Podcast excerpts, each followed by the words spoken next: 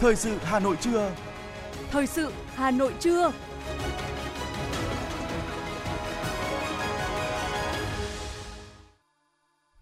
Lê Thông và Phương Nga xin được kính chào quý vị và các bạn. Bây giờ là chương trình thời sự của Đài Phát thanh và Truyền hình Hà Nội. Chương trình trưa nay, thứ năm, ngày 3 tháng 11 năm 2022 có những nội dung chính sau đây. Chiều nay, kỳ họp thứ tư Quốc hội khóa 15 bắt đầu phiên chất vấn và trả lời chất vấn. Đại biểu Quốc hội kỳ vọng về những vấn đề nóng sẽ được tư lệnh ngành giải đáp trong các phiên chất vấn. Ủy ban nhân dân thành phố họp phiên thường kỳ tháng 11 năm 2022 lần thứ hai để xem xét một số nội dung trình kỳ họp thứ 10 của Hội đồng nhân dân và chương trình công tác của Ủy ban nhân dân thành phố. Bộ Tài chính đề nghị Bộ Công Thương làm rõ chi phí xăng dầu. Phát hiện một trường hợp nghi mắc đậu mùa khỉ trở về từ Nam Phi. Phần tin thế giới có những sự kiện nổi bật. Tên lửa đạn đạo của Triều Tiên bay qua lãnh thổ, Nhật Bản yêu cầu người dân trú ẩn. Đài thiên văn lớn nhất thế giới ngừng hoạt động do bị tấn công mạng và sau đây là nội dung chi tiết của chương trình. Thưa quý vị và các bạn, tiếp tục chương trình làm việc kỳ họp thứ tư Quốc hội khóa 15, sáng nay các đại biểu Quốc hội thảo luận ở tổ về dự án luật đất đai sửa đổi. Đây là một sự thảo luận lớn có ý nghĩa, tầm quan trọng, có tác động sâu rộng đến nhiều lĩnh vực của đời sống kinh tế xã hội và liên quan đến nhiều quy định pháp luật hiện hành. Theo các đại biểu, việc sửa đổi luật đất đai là cần thiết nhằm khắc phục những tồn tại, hạn chế, phát huy nguồn lực đất đai đáp ứng yêu cầu phát triển của đất nước trong giai đoạn mới theo tinh thần nghị quyết Đại hội toàn quốc lần thứ 13 của Đảng, nghị quyết số 18 của Ban chấp hành Trung ương khóa 13 về tiếp tục đổi mới, hoàn thiện thể chế, chính sách, nâng cao hiệu lực, hiệu quả quản lý và sử dụng đất, tạo động lực để đưa nước ta trở thành nước phát triển có thu nhập cao. Hiện tại có đến 112 luật và bộ luật có phạm vi liên quan đến luật đất đai, 88 luật có nội dung quy phạm có quy định trực tiếp vấn đề về quản lý đất đai, 24 luật tuy không có quy định trực tiếp có ảnh hưởng quan trọng đến việc quản lý và sử dụng đất đai. Do đó, các đại biểu đề nghị cần tiếp tục ra soát và quy định rõ những nhóm quan hệ trong quản lý, sử dụng đất, áp dụng luật đất đai, nhóm quan hệ áp dụng theo các luật khác, bảo đảm tính khả thi và tạo thuận lợi cho quá trình tổ chức thực hiện. Đại biểu Nguyễn Phương Thủy, đoàn Hà Nội bày tỏ lo ngại từ bài học của luật quy hoạch việc sửa đổi luật quy hoạch đã dẫn đến một việc điều chỉnh rất lớn các quy định có liên quan trong các luật khác.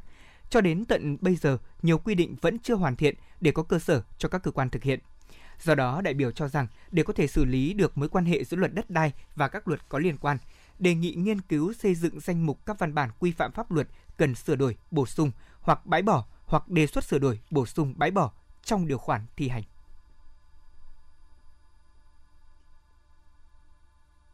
cần phải gắn với quá trình giả soát,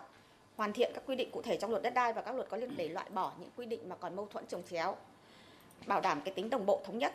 chứ không nên giải quyết theo cách là xác định một cái thứ tự ưu tiên đặc biệt của luật đất đai so với các luật khác mà cũng do Quốc hội ban hành. Ờ, đây là cái việc ờ, xác định thứ tự ưu tiên pháp luật thì đã hiện đại là đang được quy định theo trong luật ban hành văn bản quy phạm pháp luật. Nếu như mỗi luật Quốc hội ban hành chúng ta lại đặt ra những cái quy tắc riêng, các cái quy định riêng thì chúng tôi thấy là nó sẽ vỡ, phá vỡ cái tính thống nhất của hệ thống và sẽ tạo ra rất là nhiều khó khăn cho các cơ quan nhà nước cũng như các tổ chức cá nhân nắm bắt ờ, thực hiện pháp luật một cách chính xác đầy đủ về mở rộng quyền gia hạn về thời gian sử dụng đất hiện nay, đại biểu Nguyễn Thị Lệ, đoàn thành phố Hồ Chí Minh nêu ý kiến. Các doanh nghiệp đầu tư dự án bất động sản hiện nay đang có rất nhiều dự án sắp hoàn thành thi công, nhưng thời gian xây dựng đã chiếm từ 5 đến 10 năm trên tổng thời gian về cái thời hạn sử dụng đất. Và thời gian còn lại thì không còn nhiều, nên việc thu lợi lại từ cái dự án thì có nơi rất là khó khăn. Đề nghị cho phép được gia hạn vào bất kỳ lúc nào để khi vừa hoàn thành xây dựng dự án có thể gia hạn thời hạn sử dụng đất lại 50 năm tính thời thời điểm đó để tạo điều kiện để cho doanh nghiệp tập trung kinh doanh và thu lợi từ cái dự án mình đầu tư. Về giá đất, các đại biểu đề nghị làm rõ nguyên tắc định giá đất phù hợp với giá trị thị trường, quyền sử dụng đất trong điều kiện bình thường, quy định rõ các tiêu chí và quy trình kiểm tra, giám sát các địa phương trong việc xây dựng bảng giá đất, cũng như yêu cầu về Hội đồng Nhân dân cấp tỉnh quyết định kiểm tra, giám sát việc thực hiện giá đất mà nghị quyết số 18 đặt ra – đánh giá tính khả thi của quy định xây dựng bảng giá đất định kỳ hàng năm.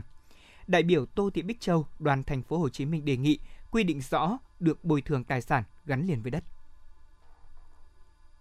việc quyết định giá đất cụ thể rất là khó. Vì vậy cơ chế để thực hiện ở điều 165 đối với giá đất thì phải được nghị định của chính phủ kịp thời song song ban hành với lại luật đất đai để khi à, luật đất đai đưa ra thì cái nghị định nó cũng kịp thời tránh cái khoảng thời gian trống là cái khoảng chờ đợi và dễ gây bức xúc nhất thì đề nghị là à, chính phủ cũng quan tâm và đưa vào cụ thể là chính phủ quy định cụ thể để việc áp dụng các phương pháp định giá đất cụ thể và quy định chi tiết điều này để cho nó rõ hơn. Liên quan đến việc thu hồi đất, đại biểu Hoàng Văn Cường, đoàn Hà Nội cho rằng việc để cho nhà đầu tư và người dân tự thỏa thuận giá đất thì ngay chừng là rất dân chủ, rất đảm bảo lợi ích của người dân. Thế nhưng sẽ xảy ra sự tranh lệch giá của các dự án nhà nước thu hồi với dự án do nhà nước đầu tư thu mua. Cho nên cần phải có sự điều chỉnh quy định này. Tôi thì đề nghị rằng là tất cả các cái đất đai mà đã thuộc diện nhà nước quyết định có dự án đầu tư,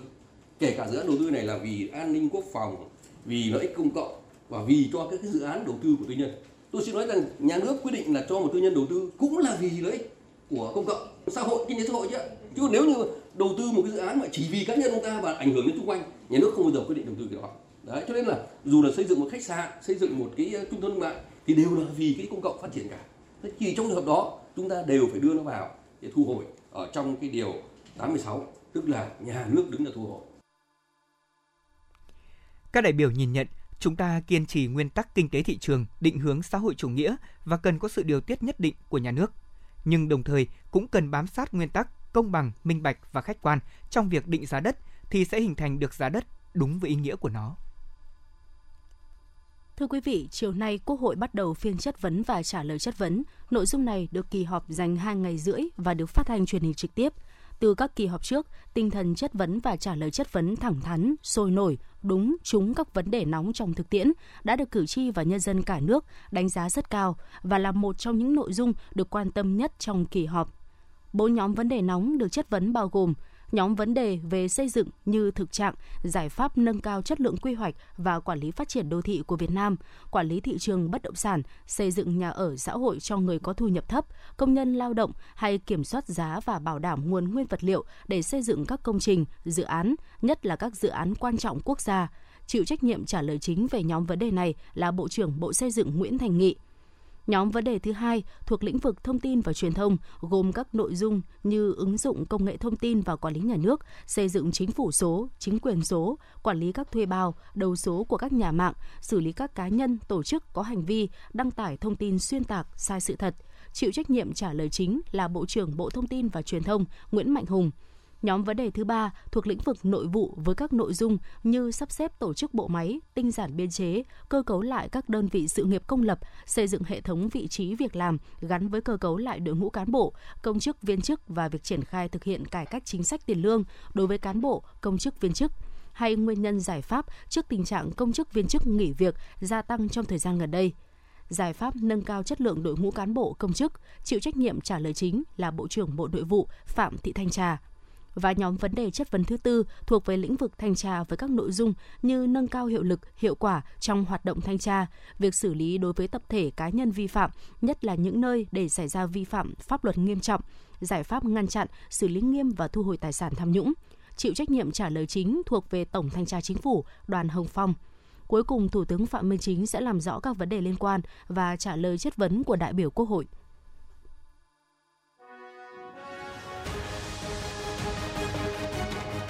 Thời sự Hà Nội, nhanh, chính xác, tương tác cao. Thời sự Hà Nội, nhanh, chính xác, tương tác cao.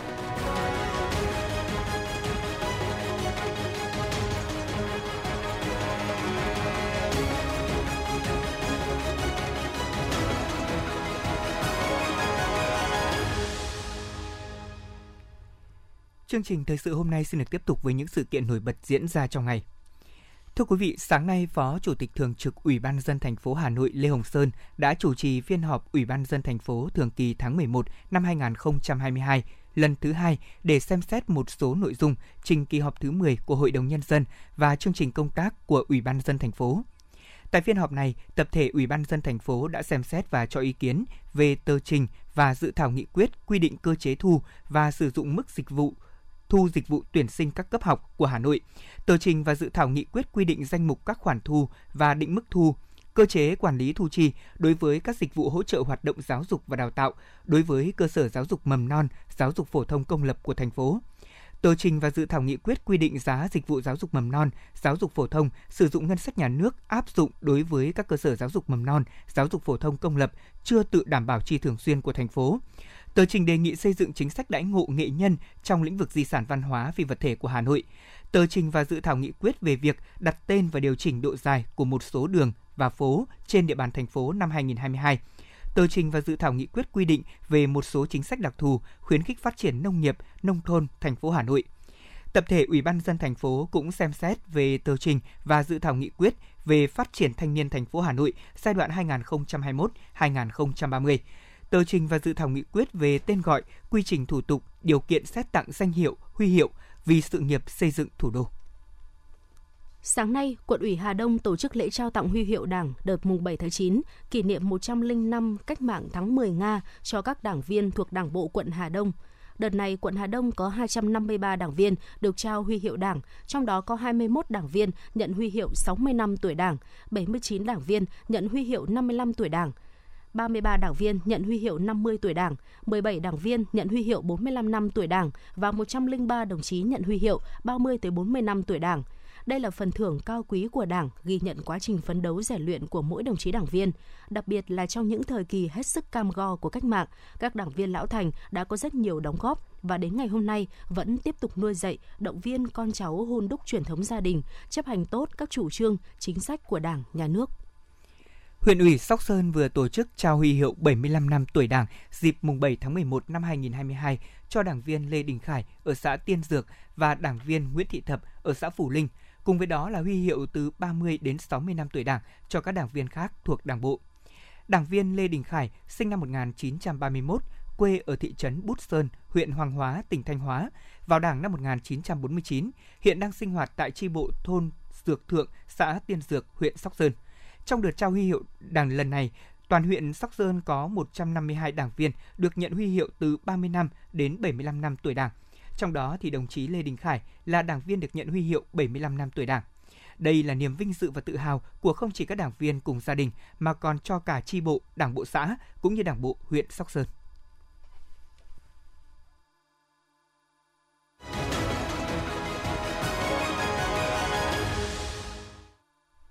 Tiếp theo là những thông tin kinh tế. Tối qua tại Hà Nội, Bộ Nông nghiệp và Phát triển Nông thôn đã khai mạc hội trợ làng nghề và sản phẩm ô cốp lần thứ 18, trao giải hội thi sản phẩm thủ công mỹ nghệ Việt Nam năm 2022. Đây là hoạt động nằm trong chuỗi sự kiện của Festival Làng nghề Việt Nam năm 2022, được tổ chức từ ngày mùng 2 tới ngày mùng 6 tháng 11 với quy mô 150 gian hàng, hội trợ làng nghề và sản phẩm ô cốp Việt Nam lần thứ 18 trưng bày các nông đặc sản và hàng thủ công mỹ nghệ của các doanh nghiệp, hợp tác xã, cơ sở sản xuất kinh doanh nông sản và các làng nghề, phố nghề truyền thống từ 22 tỉnh, thành phố ngay trong ngày khai mạc, các gian hàng tại hội trợ đã thu hút đông khách tham quan. Sản phẩm tham gia trưng bày đều đảm bảo nguồn gốc xuất xứ, được bảo hộ chỉ dẫn địa lý, đạt tiêu chuẩn ô cốp từ 3 sao trở lên, sản phẩm hữu cơ. Cùng với lễ khai mạc là lễ trao giải hội thi sản phẩm thủ công mỹ nghệ năm 2022 nhằm tôn vinh, khơi dậy và khuyến khích các tác giả là nghệ nhân thợ giỏi từ các làng nghề, phố nghề, qua đó góp phần vào việc bảo tồn và phát triển làng nghề truyền thống. Làng nghề truyền thống phát huy bản sắc văn hóa dân tộc. Thưa quý vị, giá xăng dầu diễn biến phức tạp và khó dự đoán, thế nên câu chuyện duy trì hay là bỏ quỹ bình ổn giá xăng dầu lại tiếp tục tạo ra hai luồng ý kiến khác nhau. Tuy nhiên, ghi nhận tại phiên họp Quốc hội vào ngày hôm qua, thì đa số ý kiến của Ủy ban Tài chính Ngân sách của Quốc hội đề nghị cần phải đổi mới quỹ bình ổn giá xăng dầu theo hướng việc duy trì quỹ bình ổn giá xăng dầu nên có thời hạn và thời điểm, tiến tới phải vận hành theo thị trường. Việc điều hành quỹ bình ổn xăng dầu đòi hỏi phải linh hoạt, hiệu quả, kịp thời hơn nữa, cần tăng cường trách nhiệm quản lý, đề cao tính công khai và minh bạch trước người dân. Thực tế thì quỹ bình ổn giá xăng dầu là quỹ đặc thù được thành lập trước khi có các quy định về quỹ bình ổn giá tại luật giá.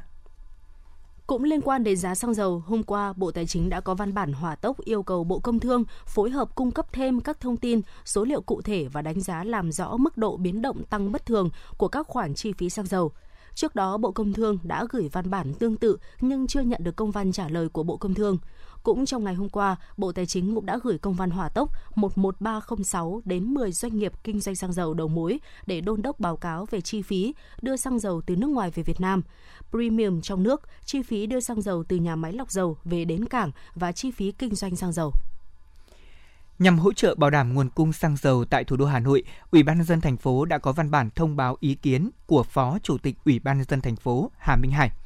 Theo đó thì trên cơ sở văn bản của Sở Công Thương thành phố Hà Nội, thành phố chấp thuận nguyên tắc đề xuất của Sở Công Thương về khung giờ vận chuyển xăng dầu của các xe Citec tại khu vực nội thành. Thành phố giao Sở Giao thông Vận tải chủ trì phối hợp cùng với Sở Công Thương cùng Công an thành phố nghiên cứu, hướng dẫn các đơn vị tổ chức thực hiện, kiểm soát về số lượng xe, lộ trình, khung giờ vận chuyển và thời gian thực hiện, bảo đảm không gây ùn tắc giao thông và hoàn thành trước ngày 4 tháng 11 năm 2022.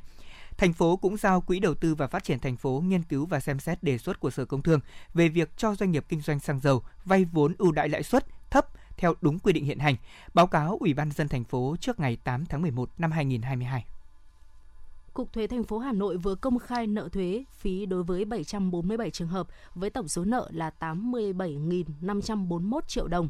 Việc quản lý nợ thuế luôn được Cục Thuế thành phố Hà Nội xác định là nhiệm vụ trọng tâm xuyên suốt nhằm bảo đảm quyền lợi của người nộp thuế, đồng thời bảo đảm tính công bằng trong việc thực hiện nghĩa vụ thuế với nhà nước, chống thất thu ngân sách. Cục Thuế thành phố Hà Nội cảnh báo các chủ dự án, doanh nghiệp sớm thu xếp nguồn tài chính để nộp các khoản tiền nợ thuế theo đúng quy định trước khi cơ quan thuế áp dụng các biện pháp cưỡng chế.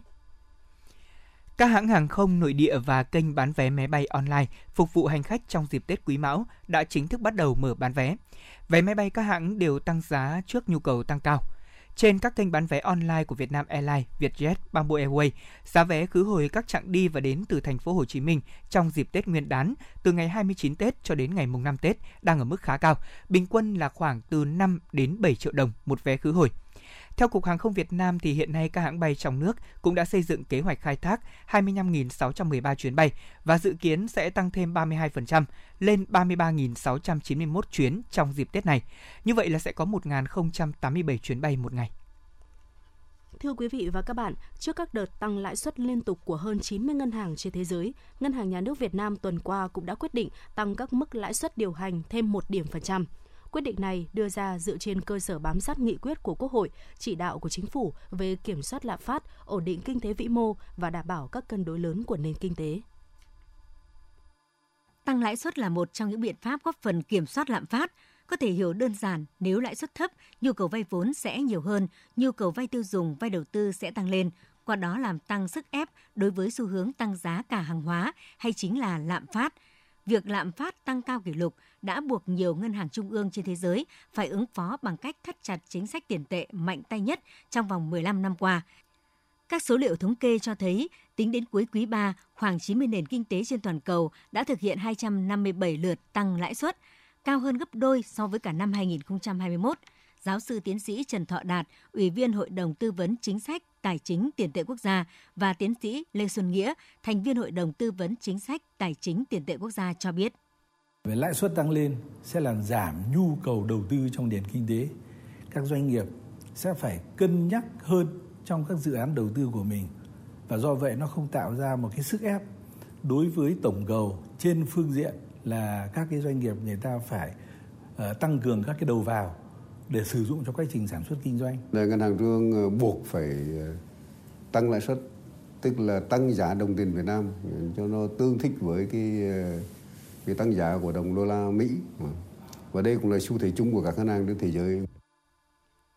Thông tin từ các ngân hàng cho biết, động thái tăng lãi suất lần này của ngân hàng nhà nước sẽ không có quá nhiều tác động bởi chỉ ảnh hưởng tới kỳ hạn ngắn dưới 6 tháng, trong khi các ngân hàng đang mong muốn huy động các kỳ chung dài hạn nhiều hơn. Ông Nguyễn Hưng, Tổng Giám đốc TB Bank và bà Phùng Nguyễn Hải Yến, Phó Tổng Giám đốc Vietcombank cho biết. Kỳ hạn mà trên 12 tháng nó đã tăng lên tương đối cao hơn và có một cái cách biệt khá là lớn so với các kỳ hạn mà dưới 6 tháng. Cho nên là cái việc mà ngân hàng nhà nước điều chỉnh các cái kỳ hạn ở dưới 6 tháng và tiền gửi không kỳ hạn thì nó gọi là chỉ là để cho nó phù hợp với mặt bằng thôi chứ nó cũng không trước mắt thì chắc là cũng sẽ chưa gây xáo động gì lớn trên cái thị trường tiền tệ. À, kiểm soát chất lượng nợ để kiểm soát cái việc trích lập dự phòng trong kế hoạch và đặc biệt chúng tôi trong thời gian tới đây chúng tôi triển khai sớm các cái gói hỗ trợ lãi suất cho khách hàng, đặc biệt là sẽ giảm lãi suất trực tiếp cho khách hàng vay vốn. Trong bối cảnh nhiều ngân hàng trung ương lớn trên thế giới tăng lãi suất, đồng đô la Mỹ tăng giá, thì việc tăng lãi suất cùng sự phối hợp đồng bộ giữa các công cụ chính sách tiền tệ sẽ góp phần đạt được hai mục tiêu quan trọng. Một là đảm bảo giá trị đồng tiền và kiểm soát lạm phát, hai là đảm bảo mức lãi suất thực dương cho người gửi tiền, qua đó còn giữ chân dòng vốn đầu tư nước ngoài tại Việt Nam. Các động thái liên tiếp trong thời gian gần đây của Ngân hàng Nhà nước cho thấy chính sách tiền tệ của Việt Nam đang phát huy sự chủ động, linh hoạt nhằm ổn định kinh tế vĩ mô, thích ứng kịp thời với diễn biến thị trường trong và ngoài nước. Trong thời gian tới, Ngân hàng Nhà nước cho biết sẽ tiếp tục theo dõi sát diễn biến thị trường trong nước và quốc tế để kịp thời điều hành linh hoạt, đồng bộ các giải pháp, công cụ chính sách tiền tệ, sẵn sàng can thiệp thị trường tiền tệ, ngoại hối để đáp ứng nhu cầu thanh khoản của các tổ chức tín dụng, qua đó góp phần ổn định thị trường, đảm bảo an toàn hoạt động của hệ thống ngân hàng, tiếp tục góp phần thực hiện thành công các mục tiêu phát triển kinh tế xã hội của đất nước.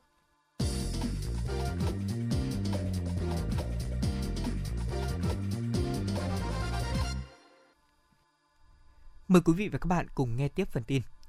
Tại hội nghị trực tiếp kết hợp với trực tuyến, hội nghị nâng cao chất lượng giáo dục vùng đồng bào dân tộc thiểu số để triển khai các quyết định, chương trình để nâng cao chất lượng giáo dục vùng đồng bào dân tộc thiểu số. Thứ trưởng Bộ Giáo dục và Đào tạo Ngô Thị Minh nhấn mạnh, các địa phương cần xây dựng kế hoạch đào tạo và bồi dưỡng đội ngũ giáo viên dân tộc thiểu số.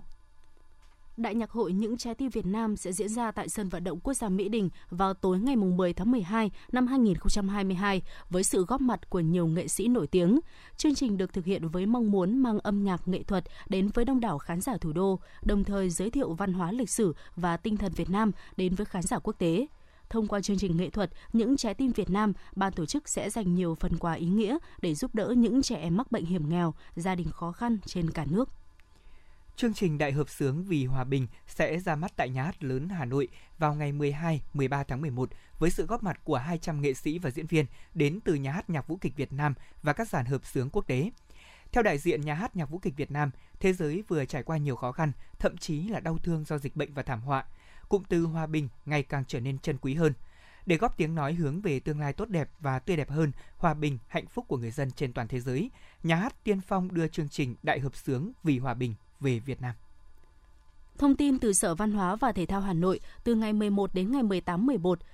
Xin lỗi quý vị, từ ngày 11 đến ngày 18 tháng 11 sẽ diễn ra lễ hội thiết kế sáng tạo Hà Nội 2022 với chủ đề thiết kế và công nghệ. Đây là hoạt động được tổ chức thường niên nhằm phát huy tiềm năng thế mạnh của thủ đô trong các lĩnh vực thiết kế sáng tạo, nâng cao nhận thức của các doanh nghiệp, cộng đồng xã hội về thiết kế sáng tạo, đồng thời kết nối, mở rộng hợp tác, phát huy các nguồn lực văn hóa của Hà Nội trên cơ sở thúc đẩy mạnh mẽ sự phát triển của cộng đồng sáng tạo Lễ hội thiết kế sáng tạo Hà Nội 2022 hội tụ khoảng 30 hoạt động, sự kiện tại nhiều địa điểm khác nhau trong khu phố cổ Hà Nội, không gian đi bộ Hồ Hoàn Kiếm và phụ cận cũng như một số không gian sáng tạo tiêu biểu trên địa bàn thành phố. Tính đến năm 2020, Hà Nội đã hoàn thành mục tiêu trồng mới 1 triệu cây xanh. Và đây có thể nói là một dấu mốc ấn tượng. Tuy nhiên, bên cạnh những thành công đó thì thời gian gần đây, người dân thủ đô ngỡ ngàng trước hình ảnh những bộ gông sắt và cọc chống đỡ đang siết nghẹt cây xanh – chưa kể là hàng trăm cây xanh bị đóng đinh và cuốn dây dợ đèn nháy, trang biển quảng cáo đã ảnh hưởng trực tiếp tới sự phát triển và sinh trưởng. Trao đổi cùng với báo chí, đại diện của công viên công ty cây xanh cũng đã thừa nhận là thiếu sót trong quá trình kiểm tra duy tu, duy trì cây xanh trên địa bàn thành phố. Đơn vị cũng cho biết là hiện nay trong hơn 600 bộ cọc bó sát vào thân cây thì hơn 400 bộ cũng đã được nới. Những bộ cọc còn lại sẽ được nới hết trong những ngày đầu tháng 11. Theo báo cáo của Trung tâm Kiểm soát Bệnh tật CDC tỉnh Đắk Lắk, địa phương này vừa ghi nhận một trường hợp người dân có biểu hiện nổi mụn đỏ ở người sau khi đi du lịch Nam Phi về. Một người đàn ông vừa đi du lịch Nam Phi về nhập cảnh ở sân bay Nội Bài rồi bay tiếp vào Đắk Lắk, sau đó xuất hiện nhiều mụn đỏ nổi ở bụng và lưng, triệu chứng nghi đậu mùa khỉ.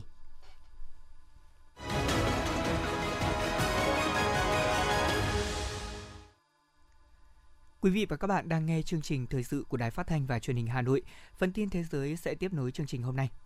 Sáng nay, Hội đồng Tham mưu trưởng Liên quân Hàn Quốc cho biết Triều Tiên đã phóng tên lửa đạn đạo ra vùng biển phía đông của nước này vào khoảng 7 giờ 45 phút sáng cùng ngày theo giờ địa phương, tức là 5 giờ 45 phút giờ Hà Nội. Quân đội Hàn Quốc sẽ phối hợp cùng với quân đội Mỹ thu thập và phân tích thông tin về vụ phóng mới nhất này. Hãng tin Yonhap cũng dẫn một nguồn tin cho biết loại tên lửa mà Triều Tiên vừa phóng nhiều khả năng là tên lửa đạn đạo tầm trung hoặc là tầm xa. Tại Nhật Bản, chính phủ nước này đã kích hoạt hệ thống cảnh báo sớm J Alert và khuyến cáo người dân tại tỉnh Niigata, Yamagata và Miyagi ở yên trong nhà hoặc tìm nơi trú ẩn. Truyền thông Nhật Bản cho hay tên lửa đã bay qua vùng trời nước này và rơi xuống Thái Bình Dương. Lực lượng bảo vệ bờ biển Nhật Bản kêu gọi tàu thuyền chú ý và thông báo cho lực lượng này nếu phát hiện được vật thể bất thường. Quỹ tiền tệ quốc tế IMF đưa ra báo cáo, trong đó nhận định hoạt động kinh tế tại khu vực Mỹ Latin có thể sẽ suy giảm trong giai đoạn từ cuối năm 2022 đến hết năm 2023, chủ yếu là do chính sách thắt chặt tiền tệ và tài chính quốc tế. Dự báo này của IMF cũng gần tương đương với ước tính của Ngân hàng Thế giới, trong đó cho rằng nền kinh tế của khu vực Mỹ Latin sẽ tăng trưởng 3% trong năm nay và tăng 1,6% vào năm sau. Nhóm cảnh sát điều tra đặc biệt Hàn Quốc đã tiến hành khám xét trụ sở cơ quan cảnh sát thành phố Seoul, đồn cảnh sát quận Jongsan và 6 văn phòng khác. Các cuộc khám xét diễn ra một ngày sau khi cơ quan cảnh sát quốc gia thừa nhận đã có 11 cuộc gọi khẩn cấp cảnh báo về tình trạng quá đông người tại khu phố Itaewon bắt đầu từ lúc 4 giờ trước khi thảm kịch xảy ra, song đã có rất ít hành động ngăn ngừa được triển khai. Giới chức của Chile thông báo đài quan sát thiên văn Alma lớn nhất thế giới đặt ở miền Bắc của nước này đã buộc phải tạm thời hoạt động do hứng chịu một cuộc tấn công mạng vào cuối tuần vừa qua.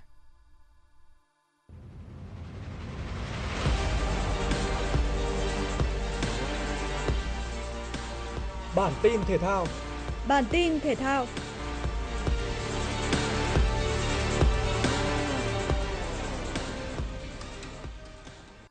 Chiều tối nay diễn ra 3 trận đấu đầu tiên trong khuôn khổ vòng 23 V-League. Trên sân Hòa Xuân, cuộc đối đầu giữa SHB Đà Nẵng và Sài Gòn chắc chắn sẽ không khoan nhượng, bởi chính đội chủ nhà cũng đang trong khu vực không an toàn, dù đang hơn đối thủ 3 điểm và thi đấu ít hơn một trận.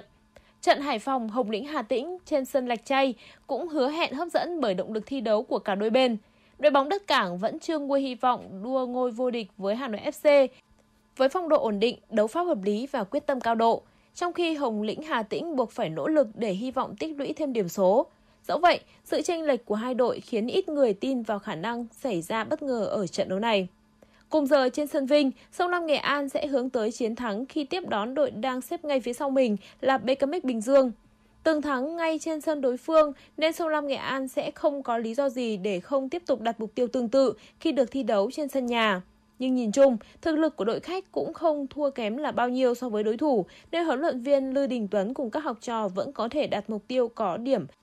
một khi có đấu pháp chặt chẽ và hiệu quả. Bước vào lượt trận cuối cùng vòng bảng UEFA Champions League, các cầu thủ Real Madrid không gặp nhiều khó khăn để giành chiến thắng 5-1 trong cuộc đối đầu với câu lạc bộ Celtic. Qua đó giành vị trí nhất bảng F sau khi vòng bảng kết thúc với 13 điểm sau 6 trận đấu. Các cầu thủ Manchester City đã có được chiến thắng với tỷ số 3-1 trên sân nhà trước Sevilla, qua đó kết thúc vòng bảng với vị trí dẫn đầu bảng G cùng 14 điểm. Vị trí thứ hai thuộc về các cầu thủ Dortmund sau khi đội bóng nước Đức có trận hòa một đều trước Copenhagen.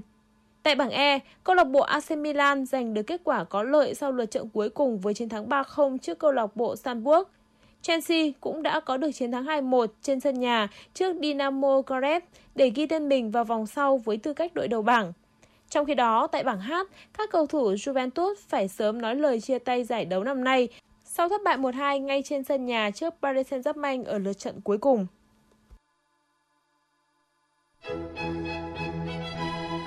Quý vị, theo Trung tâm Dự báo Khí tượng Thủy văn Quốc gia, hôm nay Bắc Bộ, Bắc Trung Bộ trời rét, Tây Nguyên và Nam Bộ ngày nắng, chiều tối có mưa, rông, đề phòng khả năng xảy ra lốc xét, gió giật mạnh. Thời tiết thủ đô Hà Nội trời có mây, ngày nắng, đêm không mưa, sáng sớm có nơi có sương mù, gió bắc cấp 2, cấp 3, sáng và đêm trời lạnh, nhiệt độ thấp nhất từ 19 tới 21 độ C, nhiệt độ cao nhất từ 29 tới 31 độ C. Quý vị và các bạn vừa nghe chương trình Thời sự trưa của Đài Phát thanh và Truyền hình Hà Nội. Chỉ đạo nội dung chương trình Nguyễn Kim Khiêm, chỉ đạo sản xuất Nguyễn Tiến Dũng, tổ chức sản xuất Trà My. Chương trình do biên tập viên Thủy Chi, phát thanh viên Lê Thông Phương Nga cùng kỹ thuật viên Bảo Tuấn phối hợp thực hiện. Kính chào tạm biệt và hẹn gặp lại quý vị trong chương trình Thời sự 19 giờ tối nay.